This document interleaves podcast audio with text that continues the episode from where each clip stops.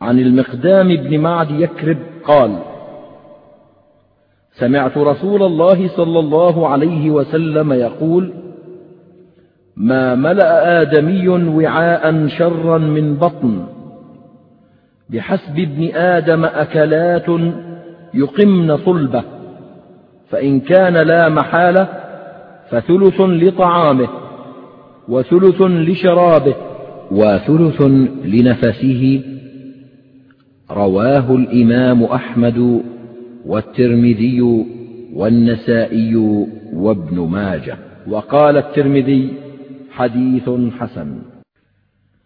هذا الحديث خرجه الإمام أحمد والترمذي من حديث يحيى بن جابر الطائي عن المقدام، وخرجه النسائي من هذا الوجه ومن وجه آخر من رواية صالح بن يحيى بن المقدام عن جده، وخرجه ابن ماجه من وجه آخر عنه، وله طرق أخرى.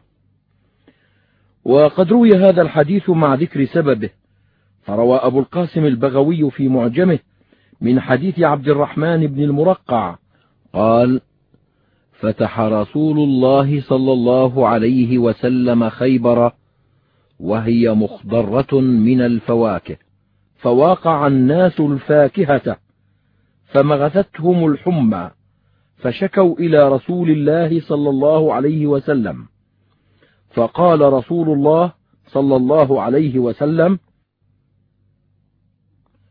إنما الحمى رائد الموت وسجن الله في الأرض، وهي قطعة من النار، فإذا أخذتكم فبردوا الماء في الشنان فصبوها عليكم بين الصلاتين، يعني المغرب والعشاء.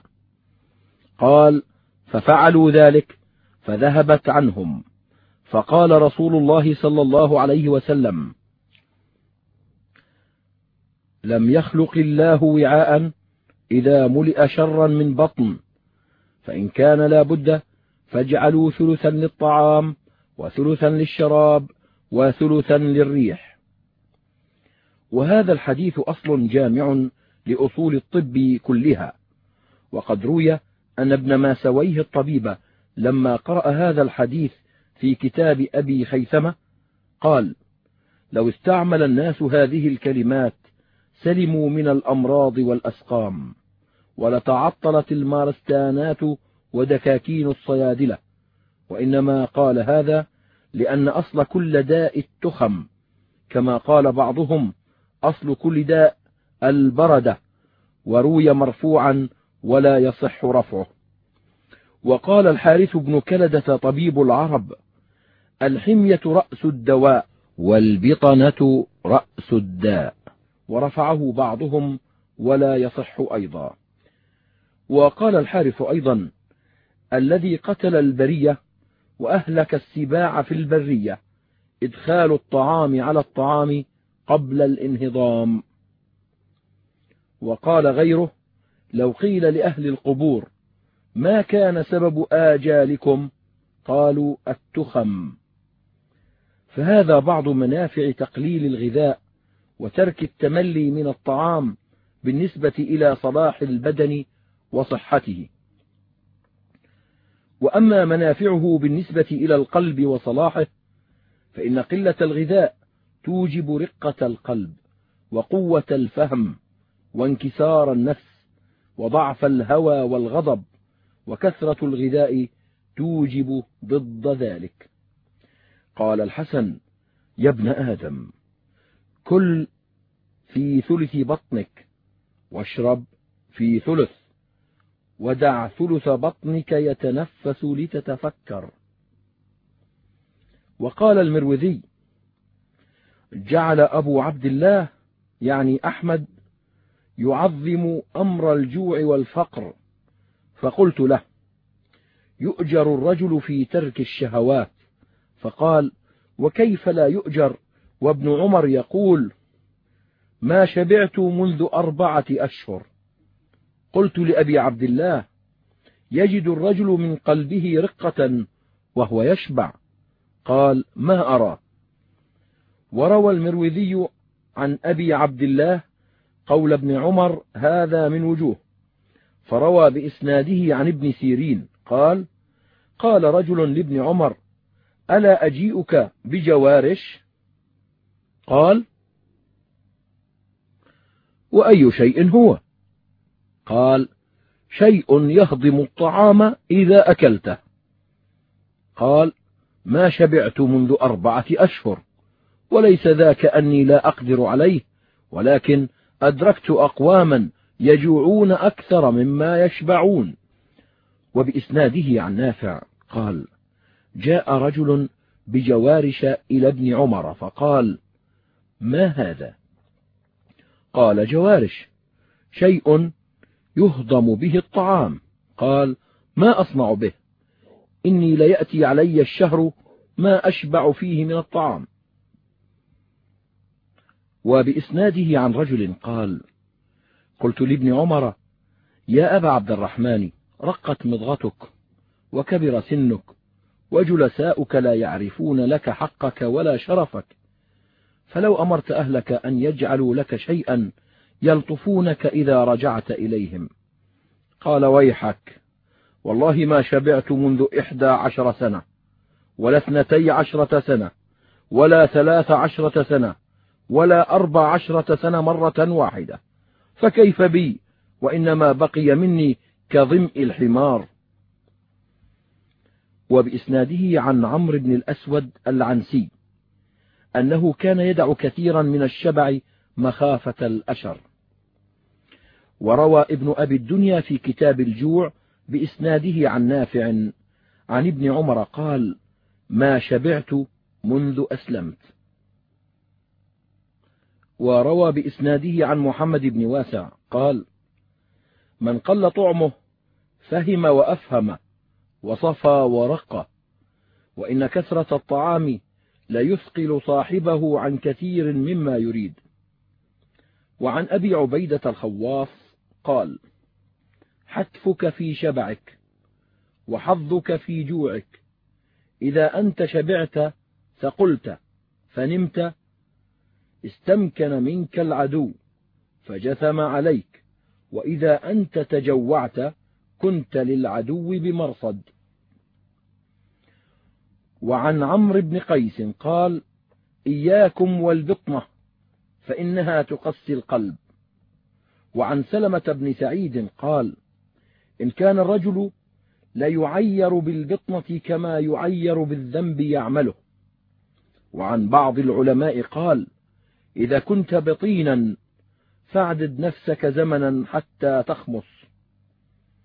وعن ابن الأعرابي قال: كانت العرب تقول: ما بات رجل بطينا فتم عزمه. وعن أبي سليمان الداراني قال: إذا أردت حاجة من حوائج الدنيا والآخرة فلا تأكل حتى تقضيها، فإن الأكل يغير العقل. وعن مالك بن دينار قال: ما ينبغي للمؤمن أن يكون بطنه أكبر همه، وأن تكون شهوته هي الغالبة عليه. قال: وحدثني الحسن بن عبد الرحمن قال: قال الحسن أو غيره: كانت بلية أبيكم آدم عليه السلام أكلة، وهي بليتكم إلى يوم القيامة. قال: وكان يقال: من ملك بطنه ملك الأعمال الصالحة كلها. وكان يقال: لا تسكن الحكمة معدة ملأى.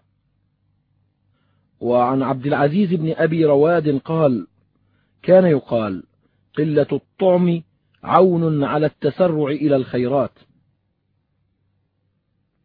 وعن قثم العابد قال: كان يقال: ما قل طعم امرئ قط إلا رق قلبه ونديت عيناه.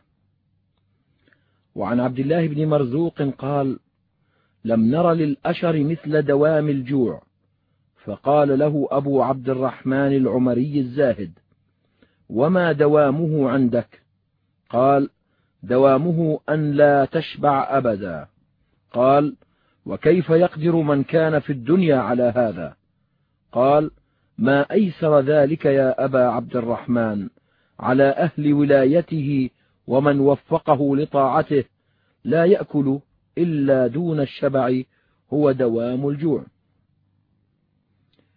ويشبه هذا قول الحسن لما عرض الطعام على بعض أصحابه فقال له: أكلت حتى لا أستطيع أن آكل.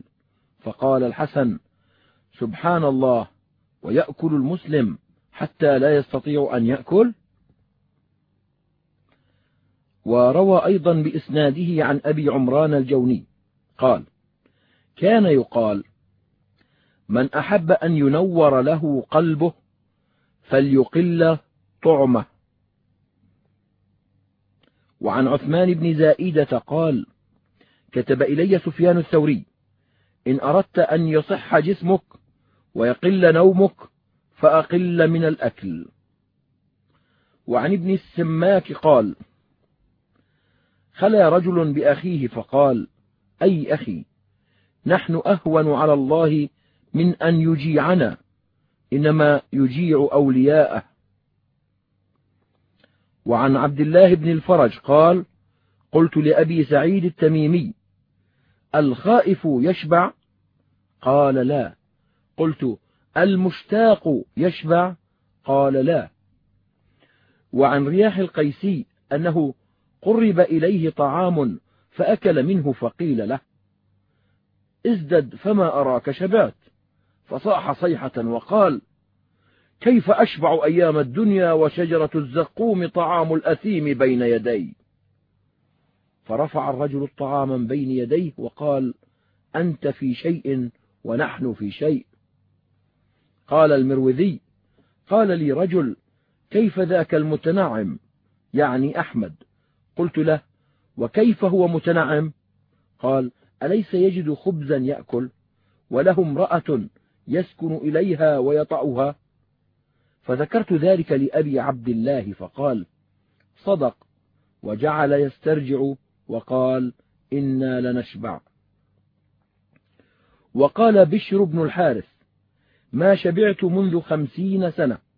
وقال: ما ينبغي للرجل أن يشبع اليوم من الحلال، لأنه إذا شبع من الحلال دعته نفسه إلى الحرام، فكيف من هذه الأقدار؟ وعن إبراهيم بن أدهم قال: من ضبط بطنه ضبط دينه، ومن ملك جوعه ملك الأخلاق الصالحة، وإن معصية الله بعيدة من الجائع قريبة من الشبعان، والشبع يميت القلب، ومنه يكون الفرح والمرح والضحك. وقال ثابت البناني: بلغنا أن إبليس ظهر ليحيى ابن زكريا عليهما السلام فرأى عليه معاليق من كل شيء، فقال له يحيى: يا إبليس، ما هذه المعاليق التي أرى عليك؟ قال: هذه الشهوات التي أصيب من بني آدم. قال: فهل لي فيها شيء؟ قال: ربما شبعت فثقلناك عن الصلاة وعن الذكر. قال: فهل غير هذا؟ قال: لا. قال: لله علي أن لا أملأ بطني من طعام أبدا. قال: فقال إبليس: ولله علي أن لا أنصح مسلما أبدا. وقال أبو سليمان الداراني: إن النفس إذا جاعت وعطشت صفى القلب ورقه، وإذا شبعت ورويت عمي القلب. وقال مفتاح الدنيا الشبع، ومفتاح الآخرة الجوع، وأصل كل خير في الدنيا والآخرة الخوف من الله عز وجل، وإن الله ليعطي الدنيا من يحب ومن لا يحب، وإن الجوع عنده في خزائن مدخرة، فلا يعطي إلا من أحب خاصة، ولئن أدع من عشائي لقمة أحب إلي من أن آكلها ثم أقوم من أول الليل إلى آخره. وقال الحسن بن يحيى الخشني: من أراد أن تغزر دموعه ويرق قلبه فليأكل وليشرب في نصف بطنه. قال أحمد بن أبي الحواري: فحدثت بهذا أبا سليمان فقال: إنما جاء الحديث ثلث طعام وثلث شراب. وأرى هؤلاء قد حاسبوا أنفسهم فربحوا سدسا. وقال محمد بن النضر الحارثي: الجوع يبعث على البر كما تبعث البطنة على الأشر. وعن الشافعي قال: ما شبعت منذ 16 سنة إلا شبعة اطرحتها، لأن الشبع يثقل البدن ويزيل الفطنة ويجلب النوم ويضعف صاحبه عن العبادة. وقد ندب النبي صلى الله عليه وسلم إلى التقلل من الأكل في حديث المقدام، وقال: حسب ابن آدم لقيمات يقمن صلبه. وفي الصحيحين عنه صلى الله عليه وسلم أنه قال: المؤمن يأكل في معي واحد، والكافر يأكل في 7 أمعاء. والمراد أن المؤمن يأكل بأدب الشرع، فيأكل في معي واحد، والكافر يأكل بمقتضى الشهوة والشره والنهم، فيأكل في 7 أمعاء. وندب صلى الله عليه وسلم مع التقلل من الأكل والاكتفاء ببعض الطعام إلى الإيثار بالباقي منه، فقال: طعام الواحد يكفي 2، وطعام 2 يكفي 3، وطعام 3 يكفي 4. فأحسن ما أكل المؤمن في 1/3 بطنه، وشرب في 1/3، وترك للنفس 1/3، كما ذكره النبي صلى الله عليه وسلم في حديث المقدام، فإن كثرة الشرب تجلب النوم وتفسد الطعام. قال سفيان: كل ما شئت ولا تشرب، فإذا لم تشرب لم يجئك النوم. وقال بعض السلف: كان شباب يتعبدون في بني إسرائيل، فإذا كان عند فطرهم قام عليهم قائم فقال: لا تأكلوا كثيرا فتشربوا كثيرا فتناموا كثيرا فتخسروا كثيرا. وقد كان النبي صلى الله عليه وسلم وأصحابه يجوعون كثيرا ويتقللون من أكل الشهوات، وإن كان ذلك لعدم وجود الطعام، إلا أن الله لا يختار لرسوله إلا أكمل الأحوال وأفضلها. ولهذا كان ابن عمر يتشبه بهم في ذلك مع قدرته على الطعام، وكذلك كان أبوه من قبله. ففي الصحيحين عن عائشة قالت: ما شبع آل محمد صلى الله عليه وسلم منذ قدم المدينة من خبز بر 3 ليال تباعا حتى قبض. ولمسلم قالت: ما شبع رسول الله صلى الله عليه وسلم من خبز شعير 2 يومين متتابعين حتى قبض. وخرج البخاري عن أبي هريرة قال: ما شبع رسول الله صلى الله عليه وسلم من طعام 3 أيام حتى قبض. وعنه قال: خرج رسول الله صلى الله عليه وسلم من الدنيا ولم يشبع من خبز الشعير.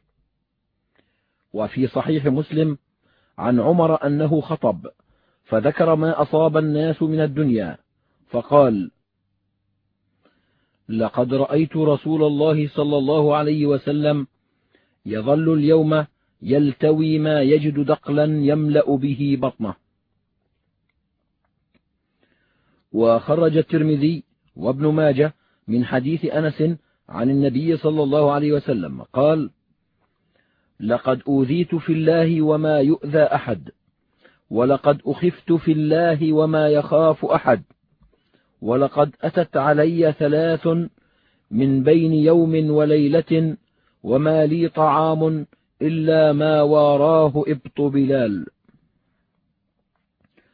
وخرج ابن ماجه بإسناده عن سليمان بن سرد قال: أتانا رسول الله صلى الله عليه وسلم فمكثنا 3 ليال لا نقدر أو لا يقدر على طعام. وبإسناده عن أبي هريرة قال: أتي رسول الله صلى الله عليه وسلم بطعام سخن فأكل، فلما فرغ قال: الحمد لله، ما دخل بطني طعام سخن منذ كذا وكذا. وقد ذم الله ورسوله من اتبع الشهوات، قال تعالى: فخلف من بعدهم خلف أضاعوا الصلاة واتبعوا الشهوات فسوف يلقون غيا إلا من تاب. وصح عن النبي صلى الله عليه وسلم أنه قال: خير القرون قرني، ثم الذين يلونهم، ثم الذين يلونهم، ثم يأتي قوم يشهدون ولا يستشهدون، وينذرون ولا يوفون، ويظهر فيهم السمن. وفي المسند أن النبي صلى الله عليه وسلم رأى رجلا سمينا فجعل يومئ بيده إلى بطنه ويقول: لو كان هذا في غير هذا لكان خيرا لك. وفي المسند عن أبي برزة عن النبي صلى الله عليه وسلم قال: إن أخوف ما أخاف عليكم شهوات الغي في بطونكم وفروجكم ومضلات الهوى. وفي مسند البزار وغيره عن فاطمة عن النبي صلى الله عليه وسلم قال: شرار أمتي الذين غذوا بالنعيم يأكلون ألوان الطعام ويلبسون ألوان الثياب ويتشدقون في الكلام. وخرج الترمذي وابن ماجه من حديث ابن عمر قال: تجشأ رجل عند النبي صلى الله عليه وسلم فقال: كف عنا جشاءك، فإن أكثرهم شبعا في الدنيا أطولهم جوعا يوم القيامة. وخرجه ابن ماجه من حديث سلمان أيضا بنحوه، وخرجه الحاكم من حديث أبي جحيفة، وفي أسانيدها كلها مقال.